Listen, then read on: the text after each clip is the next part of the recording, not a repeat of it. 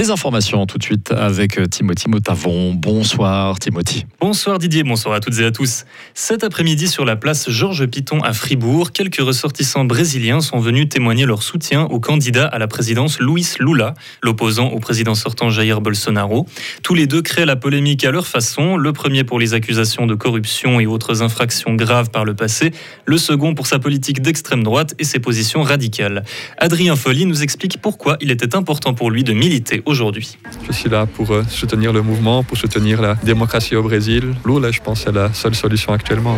Bolsonaro, c'est personnalité euh, très autocrate. Il essaye de répondre à la violence par la violence. Il coupe beaucoup dans les budgets de la santé, de l'éducation, dans les programmes sociaux de manière générale. Envers l'Amazonie aussi, programme de déforestation à une vitesse sans précédent, qui aura aussi des, conséquences très très graves pour euh, le reste du monde, le reste de la planète. Donc 4 ans de plus avec lui, ce serait vraiment catastrophique non seulement pour le Brésil, mais pour le monde dans son ensemble. Bolsonaro a aussi une politique euh, non seulement destructrice contre l'Amazonie, mais aussi d'impunité complète euh, contre, euh, contre les massacres qui se font contre le peuple indigène au Brésil. Je pense que c'est important de, de visibiliser cette cause-là aussi. Le résultat des urnes devrait être dévoilé le 30 octobre prochain. Rappelons tout de même que Bolsonaro a affirmé qu'il contesterait le résultat des élections s'il venait à y avoir fraude électorale en sa défaveur. Beaucoup redoutent même une répétition de l'invasion des partisans de Donald Trump au Capitole de Washington.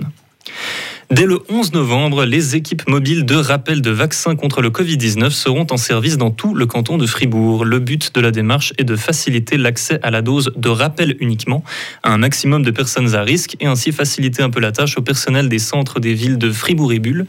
Dans ces centres de vaccination, le rappel est déjà disponible sur inscription à condition qu'il y ait 4 mois d'écart entre votre précédente dose ou la dernière fois que vous avez attrapé le Covid.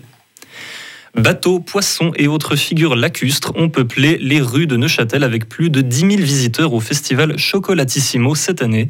Le festival s'est terminé le 15 octobre. L'événement qui donne à admirer des sculptures entièrement fabriquées en chocolat avait subi deux années difficiles à cause de la pandémie. Des artistes très inspirés, des ateliers sur l'odorat et bien d'autres surprises ont pu divertir les amateurs de friandises. La prochaine édition aura lieu début novembre 2023. Les jeunes UDC vont soutenir le candidat Hans-Uli Vogt à la succession d'Uli Maurer. Parmi les cinq candidats en lice, il est le seul à avoir signé la déclaration du Parti des jeunes.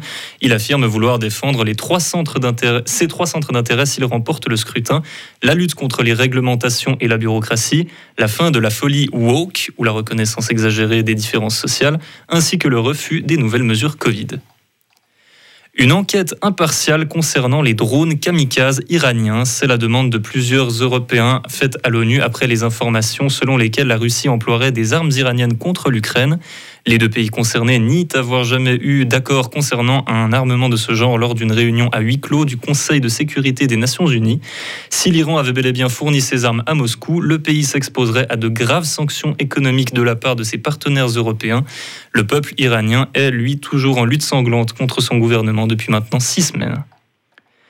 Au Soudan, des affrontements entre tribus ont fait plus de 200 morts en deux jours cette semaine. L'état d'urgence a été décrété dans l'état où ils ont eu lieu. Les forces de sécurité ont désormais les pleins pouvoirs.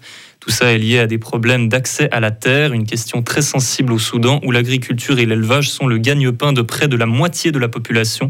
Un coup d'État avait lieu il y a près d'un an dans le pays. Depuis, les violences de ce genre n'ont fait que se multiplier. Merci Thibaut. Retrouvez toute l'info sur frappe et frappe.ch.